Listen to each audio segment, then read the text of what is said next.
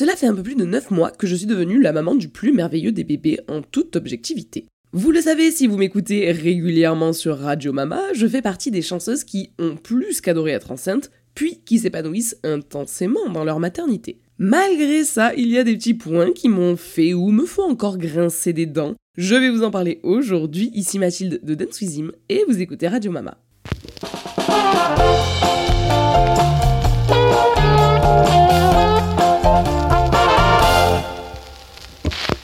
Coucou les auditeurs et auditrices de Radio Mama, j'espère que vous allez bien. On est en train de devenir le nouveau Doctolib de l'enfer, puisque tous les jours, toutes les semaines en tout cas, je vous donne des nouvelles de ma santé. Et écoutez, je continue à parler du nez, mais je tousse moins, je considère donc qu'on est sur la bonne voie.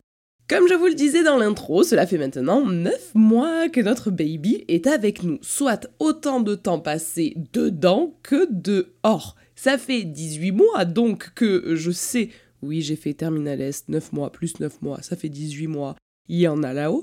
Mais donc 18 mois que je sais que nous allons accueillir un petit baby et il y a eu des comportements que j'ai pu observer autour de moi et loin de moi l'idée de vous faire un stand-up low cost, mais il y a des petits trucs qui m'ont fait me dire hmm, pourquoi l'être humain il est bizarre, slash relou, slash prévisible sur ce genre d'attitude, laissez-moi tranquille en fait. J'ai été plutôt mystérieuse sur ma grossesse, mais également sur ma maternité durant tous ces mois qui viennent de s'écouler sur les réseaux sociaux. Pour la simple et bonne raison que je n'avais absolument pas envie de décrire ça au, quotidien et j'avais envie de le garder pour moi. Sachez que dans la vraie vie, ça a été à peu près la même chose j'ai euh, pris le parti de me dire que j'avais pas besoin, mais ça, ça dépend de chacune, hein, et chacune et chacun d'ailleurs, je n'avais pas besoin de parler du matin au soir de ma grossesse, etc. C'était un truc, je, le fait de le partager avec mon conjoint me suffisait. Qu'on en parle tous les deux me suffisait, et avec ma famille. Avec ma famille, j'en parlais beaucoup parce que euh, je les aime trop, mais euh, si j'en parlais à maman, papa, ma soeur, mon frère quand ils m'en parlaient, ou encore à ma belle famille que j'adore aussi, quand ils m'en parlaient, en vrai, ça me suffisait. J'avais pas besoin de tout le temps tout le temps, tout le temps parler de ma grossesse, etc. Je ne jette absolument pas la pierre à tous ceux qui ont besoin de faire ça, c'est juste un état de fait. Moi, je n'en ressentais pas le besoin, mais je comprends tout à fait qu'on en ressente le besoin, justement. J'avais donc pour habitude de pas beaucoup parler de ma grossesse, mais de la vivre pleinement et euh, très très très très sereinement. Et malgré le fait que j'en parle pas, les gens adoraient m'en parler. Exactement pareil depuis que nous avons l'enfant. Je ne suis pas tout le temps en train de parler, mis à part avec les gens avec qui je sais que c'est un sujet cool, mais je suis pas tout le temps en train de parler euh, de lui H24. Je ne demande aucun conseil, et pourtant, les gens sont là, et blablabli, et blablabla, et tu te dis, mais en fait, moins je t'en demande, plus tu m'en dis, ou ça se passe comment? Le podcast d'aujourd'hui va se décortiquer en deux temps forts. Vous allez voir, j'ai brainstormé des heures pour savoir quelles seraient les deux parties. Attention, roulement de tambour. La première partie sera ce qui m'a fait grincer des dents pendant la grossesse et la deuxième partie sera ce qui me fait grincer des dents depuis que, ça y est, l'enfant fut expulsé. Ah, je sens que je vous prends à revers. Vous le voyez pas venir, un découpage comme ça. Pouloulouloulou, comme je me suis cassé la tête. Bon, ça va, ça va. C'est mon podcast en fait. Arrêtez de me critiquer, je fais bien ce que je veux. Peut-être que vous allez vous reconnaître dans les actions que je vais citer ici. Eh bien, sachez que pour en avoir parlé avec plein d'autres copines, si vous faites ça, arrêtez de faire ça. Voilà. si les exemples que je vais vous citer ici, il y a des moments où vous vous dites hum, on dirait moi, eh ben faites en sorte que ce soit plus vous. Je ne connais personne qui me dise à quoi? À moi, j'ai adoré qu'on me fasse ça pendant ma grossesse, c'était vraiment mais euh, oh, banger. Bon allez, j'arrête le suspense et nous commençons avec mon grand 1, ce que j'ai détesté, ce que j'ai répugné pendant ma grossesse et clairement, j'en ai pas beaucoup parlé sur le coup, mais si un jour il y a deuxième grossesse, je dirai aux gens, allez, ça suffit maintenant, on arrête ces bêtises. Le premier point, vous le voyez venir, je pense qu'on en a tous déjà entendu parler. Que vous ayez déjà été enceinte ou non, vous avez obligatoirement euh, croisé dans votre entourage quelqu'un qui vous a reporté ce fait-là. Quand tu es enceinte, il semblerait que ta zone abdominale appartienne à la terre entière. Tout le monde a le droit de tâter ton bidou sans jamais te demander l'autorisation. Ça, c'est un truc de barjo. Quand les femmes s'en plaignaient avant que je sois enceinte, je me disais, ouais, allez d'accord, tu veux faire un peu le personnage principal, genre ah non, ma pauvre bichette, on va te plaindre. Ça a dû t'arriver, allez quoi, deux fois dans ta vie, eh, c'est bon, ça va, tranquille, dédramatisons. Oula, oula, comme j'étais loin du compte. Non mais c'est un truc de malade. J'ai vécu des moments où tu te dis mais on ne se connaît pas, madame. Vous êtes une dame que je croise dans un supermarché. Qu'est-ce que votre paluche fabrique sur euh, mon ventre? Pourquoi êtes-vous en train de tâter mon nombril? Qu'est-ce que c'est que ça? Alors, sans généraliser bêtement, moi je vous parle de mon expérience, ça a toujours été des femmes qui ont eu ce comportement presque compulsif d'avoir besoin, mais un besoin irrépressible, de me toucher le ventre quand j'étais enceinte. Mais c'est quelque chose où, pour ma part, dans la vie de tous les jours, je déteste le contact des gens que je ne connais pas. Je suis vraiment bipolaire là-dessus. Quand je connais quelqu'un et que j'aime quelqu'un, je suis ultra tactile. J'adore faire des hugs à mes potes. Je suis euh, très très très câlin euh, dans mon couple. J'adore prendre ma famille dans mes bras. Euh, je fais plein de bisous à ma, ma femme, à ma fratrie, etc. C'est quelque chose. Je suis très tactile avec les gens que j'aime et que j'accepte comme ça. Par contre, je suis à l'opposé avec des gens que je connais pas. Et ne serait-ce que le fait de faire la bise à quelqu'un que je connais moyen, déjà ça, oh, j'aime pas beaucoup. Qu'est-ce que ma peau de visage fait en contact avec la peau de ton visage à toi? Bah, Ça me dégoûte. Ça a toujours été le cas, je vous raconte même pas les enfers sur Terre que je vis quand dans les transports en commun t'es tous collés, mais ça me donne des sueurs froides. Je préfère marcher, même sous la pluie, même dans le vent, que de prendre des transports euh, en commun bondés. Alors ça, ça me débecte, ça me répugne surtout en été quand t'es là, manche courte, petit short, et que la peau de ton genou touche un autre être humain qui lui aussi est en jupe ou en short. Ah bon bref, voilà, je déteste ça.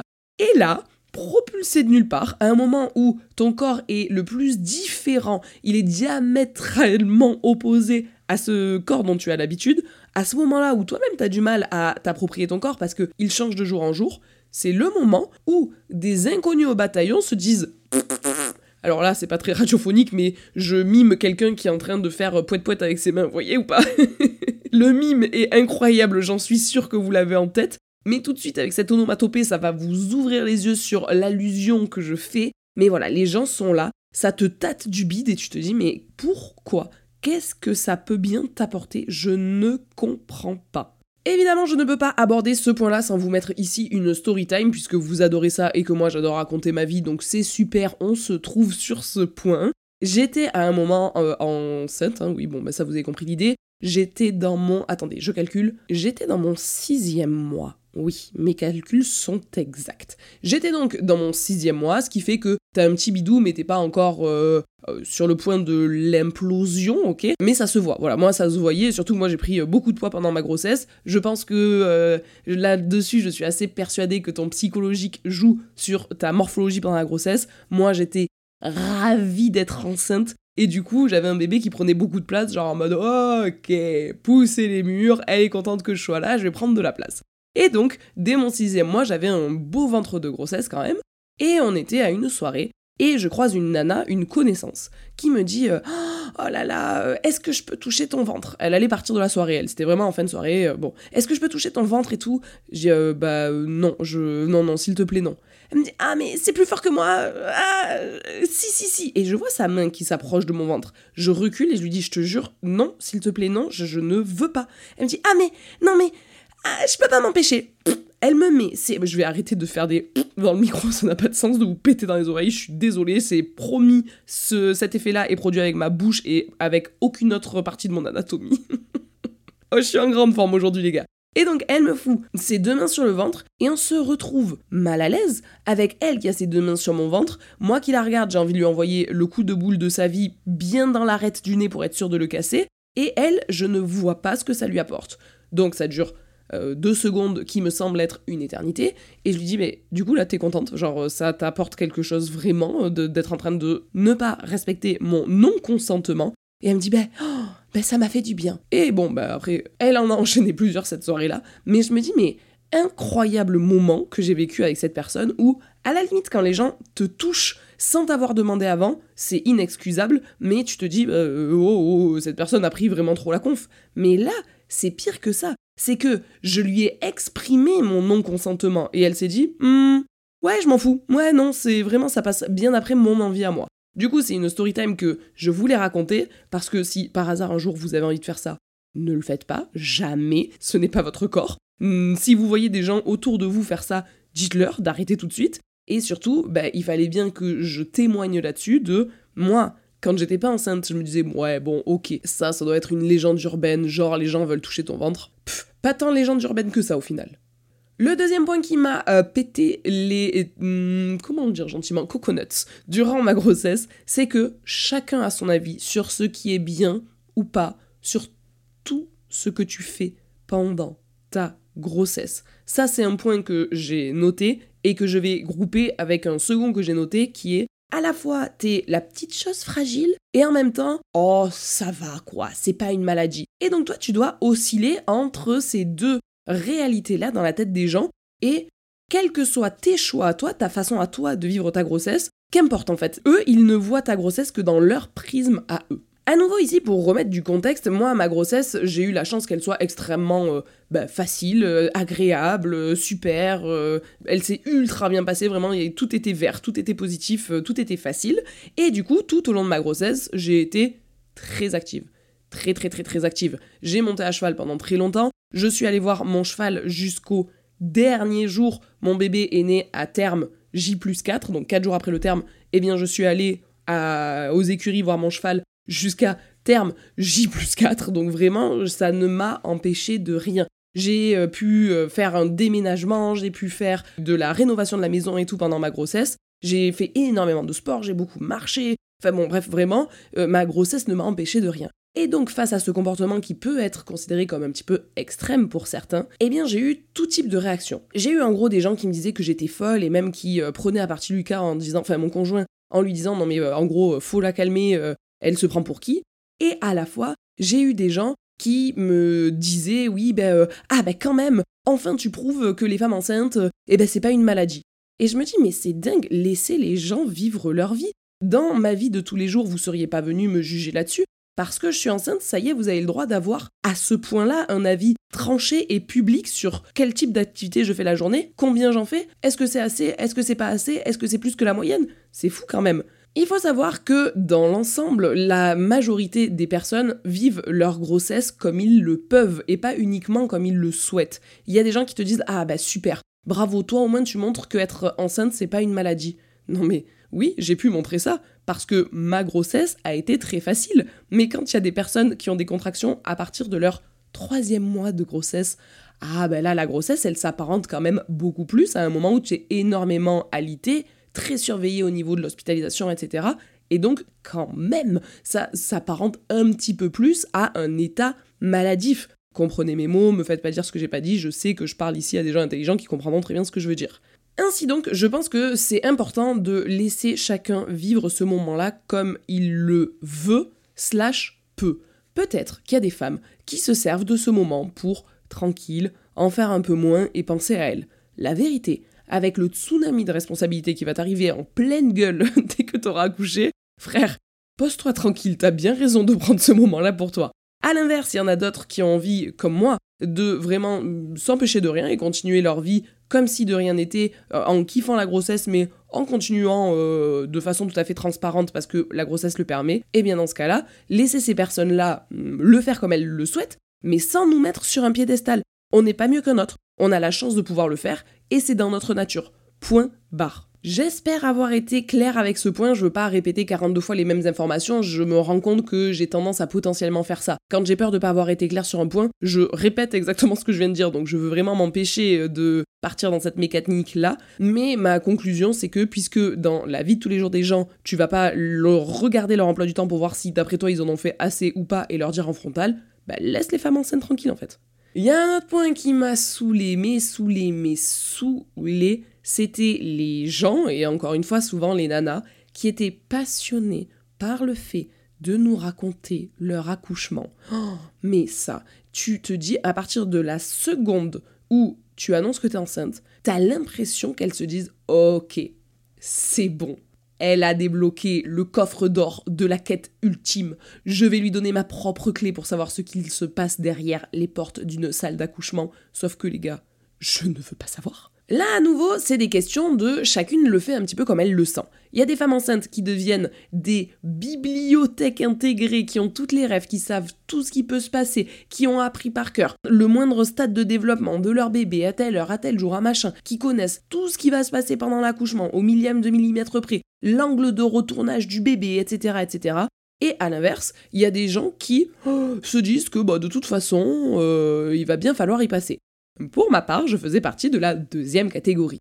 Je me disais que arriverait un moment, aux alentours d'avril, où ce bébé allait devoir passer de dans mon ventre à dessus mon ventre et dans mes bras, et que bon, bah à ce moment-là, advienne que pourra, je ferai face à ce qui est en train de se passer. Ça a été ma façon à moi de gérer cette étape-là, mais il n'y a pas de bonne et de mauvaise façon de faire, il y a la façon qui convient à chacun et chacune. Le fait que je ne veuille pas savoir plus que ça, enfin je voulais vraiment pas de détails sur euh, les possibles complications, je voulais pas savoir si par hasard il y avait une complication, je voulais pas pouvoir euh, l'anticiper parce que j'avais euh, beaucoup lu, etc. Moi je suis une grande stressée, normalement j'anticipe tout et tout, et là ben je sais pas pourquoi, mon accouchement ça a été l'inverse, je me suis dit, advienne que pourra, je vais me laisser porter par le truc. De toute façon, je serai méga entourée par une équipe dans laquelle j'ai confiance. Je serai avec Lulu, ça va bien se passer. Enfin voilà, euh, j'avais pas besoin de savoir au millimètre chaque étape pour être rassurée. J'étais assez rassurée d'ailleurs. J'avais vraiment, j'avais juste de la curiosité par rapport à l'accouchement, de me dire bah alors. Euh,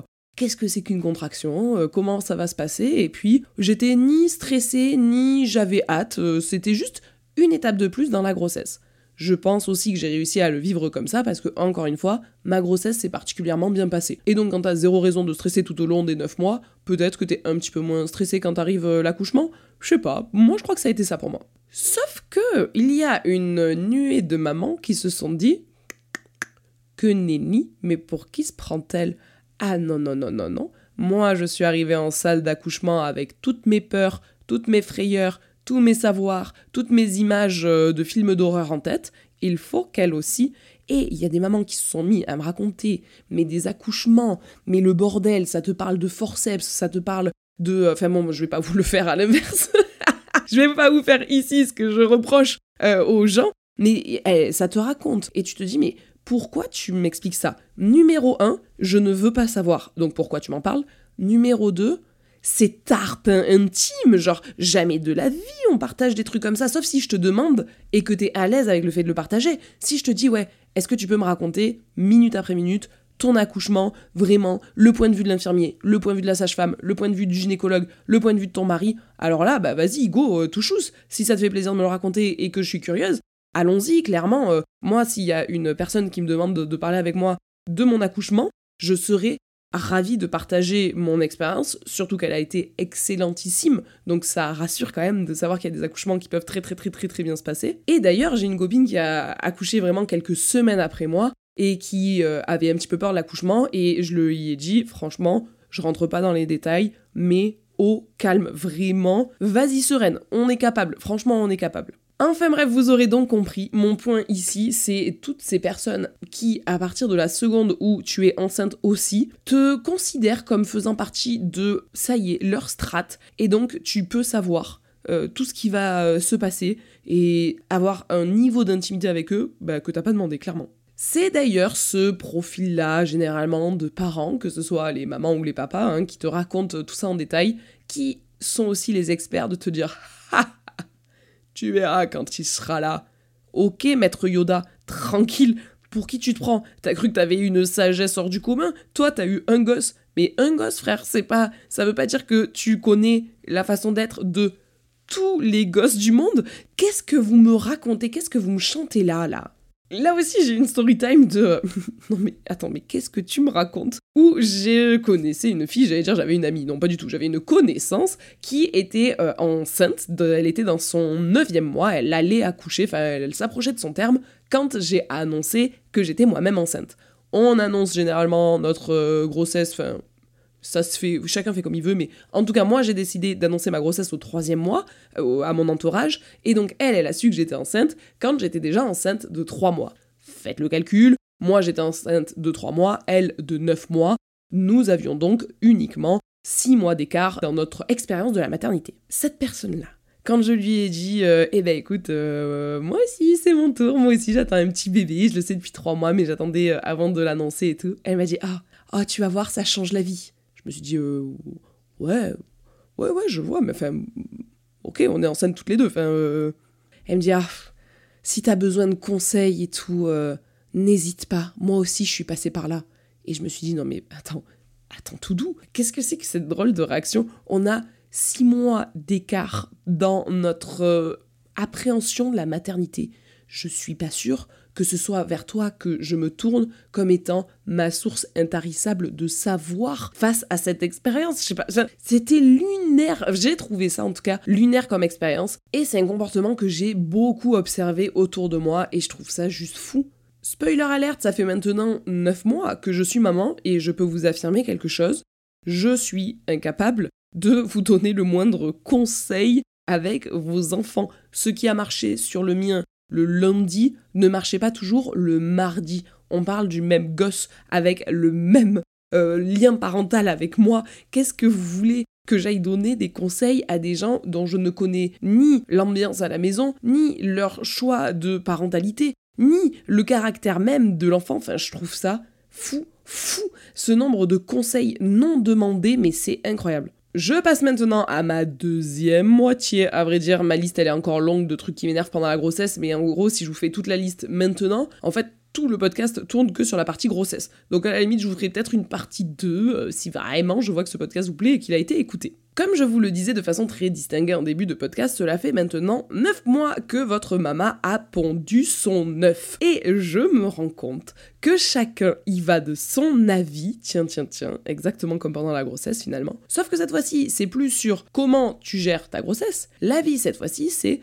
comment tu gères ton gosse. Comment tu gères l'allaitement ah, tu l'allaites Ah, c'est bien ou c'est pas bien? Euh, Là, les femmes qui allaitent, on est encensé. Les femmes qui euh, donnent le biberon, elles sont descendues par d'autres. Là où des fois, on nous dit Ah, t'allaites toujours Ah, mais non, mais non, mais l'enfant, tu le rends dépendant de toi. Parce que, bon, moi, à 9 mois, j'allaite toujours. Et euh, ça semble surprendre beaucoup de gens qui ont tous leur mot à dire là-dessus de euh, ah là là ça la rend dépendant de toi ou ah ben c'est peut-être difficile de faire ses nuits si tu l'allaites toujours et donc chacun a son mot à dire sur tu l'allaites oui ou non là déjà bam Dès le début, on te juge. Après, combien de temps tu l'allaites? Comment tu passes d'un allaitement euh, maternel à un allaitement, enfin à du lait en poudre? Chaque étape et euh, comment t'es décortiqué, ça, ça va jamais. Et généralement, encore une fois, les euh, personnes autour de toi, les mamans et les papas autour de toi, ont tendance à trouver que les choix pour lesquels tu optes ne sont pas les bons à partir du moment où ils ne sont pas ceux qu'ils ont fait eux. Si eux, ils ont allaité, alors ça, ça a été fou, pareil. quand tu dis oui, ben moi, euh, je veux pas me mettre la pression, j'aimerais allaiter euh, coûte que coûte, ça c'est vraiment quelque chose qui me tenait énormément à cœur. Après, si ça marche pas, ça marche pas. Ça m'aurait euh, peiné, je pense, mais je me suis préparée à l'idée que ça puisse ne pas marcher. Et quand on me demandait, ouais, tu vas allaiter toi? Je dis, bah, j'aimerais de tout mon cœur allaiter. Ok, combien de temps? Je me dis déjà, arrêtez de me mettre la pression. Déjà, j'aimerais que ça marche commencez pas à me parler de d'un timing. Mais bon, je répondais, mon objectif c'est, si ça fonctionne, d'aller jusqu'à minimum 3 mois, et plus si affinité, euh, si ça marche bien, si ça nous plaît, etc. Ah non, non, non, non. Ah non, non, faut aller minimum jusqu'à 6 mois. Et tu dis, mais euh, qu'est-ce que c'est que cette injonction? Alors oui, c'est ce qu'on te recommande au niveau national, etc. etc. mais euh, qu'est-ce que c'est que cette pression qu'on te met? Il y a des fois, avec ce genre de pression, ça fait qu'il y a des femmes qui n'arrivent même pas à allaiter le premier jour à cause de ça. Et tu dis, mais pourquoi 6 mois? Ah ben parce que moi, le mien, je l'ai allaité 6 mois. Tu dis oui d'accord, ok. Donc si tu l'avais allaité trois mois, que je te disais trois mois, tu m'aurais dit ah bah magnifique, ah bah, bah, c'est ce qu'il faut. Et finalement, je suis allée jusqu'aux six mois, puisque comme je vous le disais il y a deux secondes, je suis même à neuf. Ah bah là maintenant c'est trop. Ouh là là là là là là. Là là. Ah non mais là, euh, je me rends pas compte, mais quand il ira à l'école, euh, ça se passera pas comme ça. Quelle école frère? Il a neuf mois. Tout doux tout doux l'école, on n'y est pas encore. Je suis pas encore une maman qui allaite son fils de 15 ans euh, sur le canapé. Cette image euh, est très surprenante. Mais en gros, je trouve que dans chaque foyer, on fait ce qu'on veut. Ça ne fait pas de mal à l'enfant. Bon, et eh ben alors on a le droit, voilà, point. Il y a un autre truc qui me saoule depuis que euh, on est en pleine phase de maternité, paternité, et ça on en a parlé avec Lulu, c'est la pression de ce qu'il sait ou ne sait pas faire à son âge. Oh, Mais ça, c'est incroyable. Là, ça, c'est même en deux points d'ailleurs. Ce qu'il sait ou ne sait pas faire à son âge et la comparaison avec les autres bébés. Toi, il a combien de dents? Deux. Ah, deux dents à sept mois. Ah, d'accord, parce que moi, elle en a deux à six mois. Ok, super, super, Michel. Qu'est-ce que j'en ai, RAF Enfin, euh, quoi? On a des bons points en fonction du nombre de dents de sortie, c'est ça? Ou euh, alors, euh, nous on nous a toujours dit oh là là, qu'est-ce qu'il est tonique? Oh là là, mais qu'est-ce qu'il est éveillé? Oh là là, mais il est éveillé, il est éveillé. Oh là là, qu'est-ce qu'il est tonique? Ah mais lui il marchera, il marchera à 8 mois, il marchera à 9 mois. Et tu te dis mais il fera bien ce qu'il veut, en vrai de vrai. Là, il est tonique aujourd'hui, mais là, je vous parle de truc, euh, le bébé, il avait euh, trois semaines. On nous disait, ah, mais lui, ça sera un bébé qui marchera à neuf mois. Euh. et tu dis, mais laisse-le tranquille. En fait, là, il a trois semaines, laisse-le déjà réussir à ne plus voir flou avant de commencer à le mettre à marcher. Genre, chaque chose en son temps. Ça, c'est quelque chose qui m'agace énormément quand on est toujours en train de dire, ah, ben là, il est en avance ou là, il est en retard. En avance par rapport à qui, à quoi? En retard par rapport à qui à quoi. Moi, tout ce qui compte dans ma vie, mais ça c'est vraiment mon leitmotiv number one de maman, c'est que notre bébé soit en bonne santé et qu'il soit heureux. Si il est en bonne santé et heureux et que à 18 mois, il ne parle pas, mais c'est juste que pour l'instant, il n'en a pas envie, eh à 18 mois, il parlera pas. Si il est heureux et que à ses 6 mois, il se met à marcher, eh ben, très bien, marche à 6 mois, mon chat. si c'est ça qui te va, moi, tant que ça te met pas en danger au niveau de ta santé, je suis là, je t'accompagne et il y a que toi qui compte. Vraiment, ce truc-là de mettre en compétition les enfants et de les comparer les uns aux autres, ça me sur, sur, sur agace. D'une façon plus générale aussi, tu te rends compte qu'à partir du moment où ton enfant est né, il est normal dans la tête de l'entourage que bah, ils ont des droits sur le fait de le voir. Alors oui, c'est important de voir l'entourage et euh, de euh, faire profiter euh, de moments ensemble, etc. Mais il y a des fois où ça en devient une pression, où tu as envie de dire, allez stop, ce n'est pas un... J'allais prendre un mauvais exemple, j'allais dire, c'est pas un poisson rouge. Non, c'est débile, c'est un animal vivant, donc c'est tout aussi important qu'un enfant. Donc ce n'est pas un objet technologique, pour faire un petit clin d'œil au podcast de la semaine dernière, que l'on peut exhiber et euh, désexhiber comme on veut. Non, là c'est un être humain, c'est un être vivant, et on fait en fonction de lui. Si vous avez, et c'est super adorable d'avoir envie de voir mon enfant et de faire connaissance avec et tout, c'est super. Par contre, ça sera jamais au détriment de lui, en fait. C'est toujours mon bébé first à ce niveau-là. Si le fait de voir énormément de monde, euh, ça le stress, ça le met sur les nerfs, eh bien, je vais refuser l'invitation. Mais ça, il y a des gens qui ne le comprennent pas. Il y a eu des moments un petit peu, déjà, hein, en seulement 9 mois, un petit peu gênants de, euh, en gros, on te fait comprendre que tu peux pas refuser la visite parce que, bah ouais, mais bon, ils veulent profiter du petit.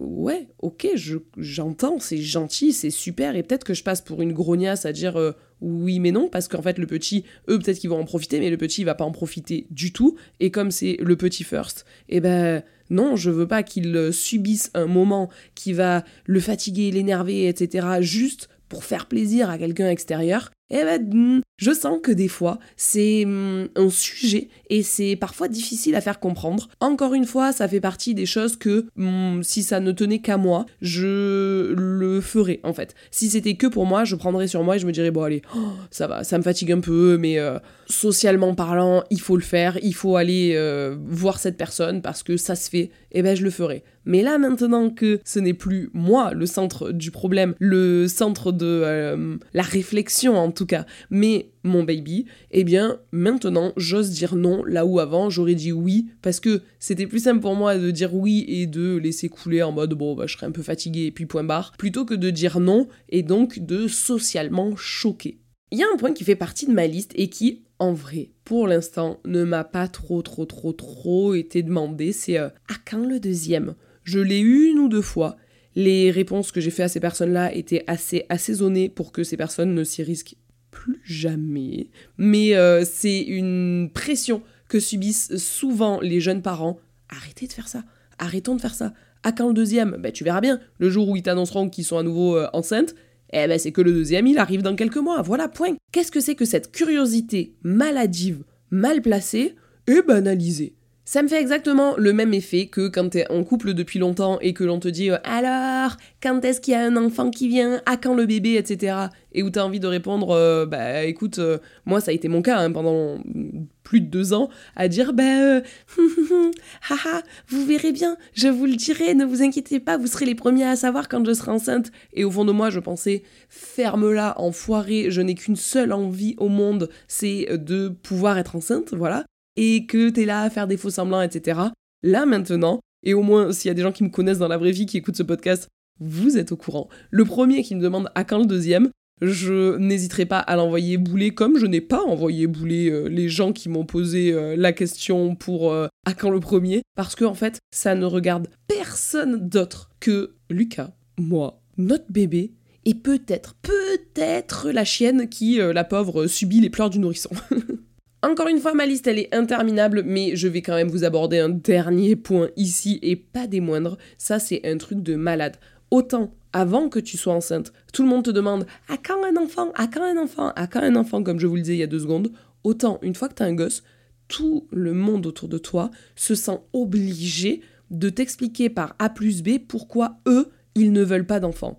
Mais je m'en balance, mon gars, je ne t'ai pas posé la question ce n'est pas parce que moi-même j'ai décidé d'enfanter que je pars du principe que tu vas devoir le faire aussi. Pas du tout. C'est pas mon ma façon de penser. Je suis encore une fois, vous le savez, pour le fait que chacun fait exactement comme il veut. Tu veux un gosse, trop bien. Je te souhaite d'en avoir et sans galérer et autant que tu veux et que tout se passe bien. Tu veux pas de gosse, trop bien. Je te souhaite d'être ultra heureux dans ta vie, de euh, kiffer ça, de kiffer euh, ces moments où t'en as pas, etc. Tu changes d'avis, trop bien. C'est super. Tu euh, n'en voulais pas finalement t'en veux, trop cool. Tu vas voir, tu vas vivre des moments géniaux. Tu as toujours pensé que tu en voulais et puis finalement, maintenant que t'es plus grand tu te dis que en fait tu ne te projettes pas avec des gosses, je comprends. Peut-être que tu t'es rendu compte que euh, tu as envie de vivre pour toi et c'est ok en vrai de vivre comme ça. Donc c'est quelque chose sur lequel je ne pose jamais la question de moi-même. Par contre, je ne comprends pas pourquoi ça t'anime à ce point de m'expliquer pourquoi tu veux pas d'enfant. Je ne t'ai pas posé la question.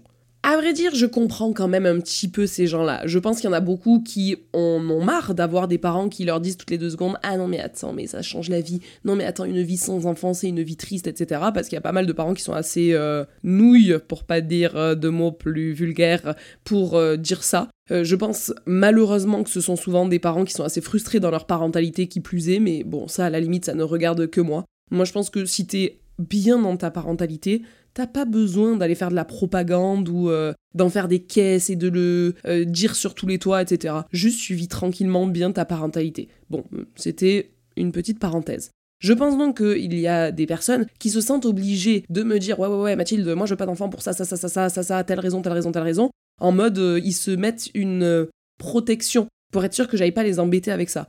Mais les gars, je ne vais pas vous embêter avec ça. Et vos arguments des fois c'est un petit peu une façon de faire culpabiliser l'autre, genre ah ouais moi je pars du principe que euh, vraiment on est assez sur terre et que euh, les ressources elles euh, sont déjà surexploitées et tout et bah oui, je, je, comprends tout à fait tout à fait ton point de vue mais tranquille moi je ne critique absolument pas ta façon de vivre je n'y fais pas allusion même.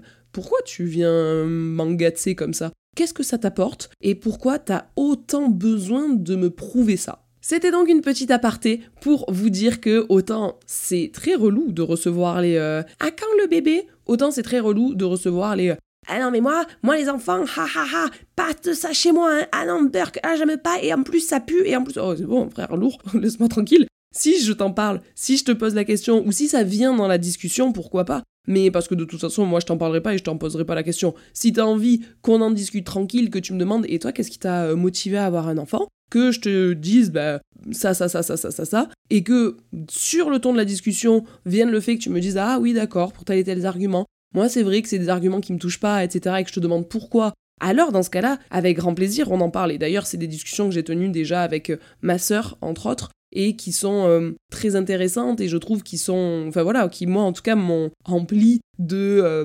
nouveaux petits points sur lesquels réfléchir et euh, voilà, c'est ultra pertinent et intéressant et j'adore. Mais par contre, l'asséner comme ça à quelqu'un qui a rien demandé, bah ça n'a aucun intérêt si ce n'est me faire lever les yeux au ciel et dire oui bon écoute frère je t'ai rien demandé laisse-moi tranquille je, je te demande pas de garder mon gosse bon bah super eh ben laisse-moi tranquille bon eh bien c'est sur cette note des plus positives que je vais vous faire un gros bisou. En vrai de vrai, j'espère que ça vous a plu, que ça vous a intéressé. Comme je vous disais, j'ai encore plein de petits points comme ça où tu te dis c'est dommage, ça tient à pas grand chose. C'est souvent des gens qui sont maladroits ou malheureux aussi hein, et qui du coup gâchent un petit peu ces expériences-là. Moi je pense quand même que le plus simple c'est de rester à sa place et que tant qu'on t'a rien demandé, eh ben rappelle-toi bien qu'on t'a rien demandé, donc ton avis, on s'en fout un petit peu. Rappelons-nous que euh, les conseils sont des conseils quand ils sont demandés, sinon ce sont juste des injonctions insupportables qui nous font tous culpabiliser et qui nous embêtent. Sur ce, moi je vous fais moi tout plein de gros bisous et je vous dis à très bientôt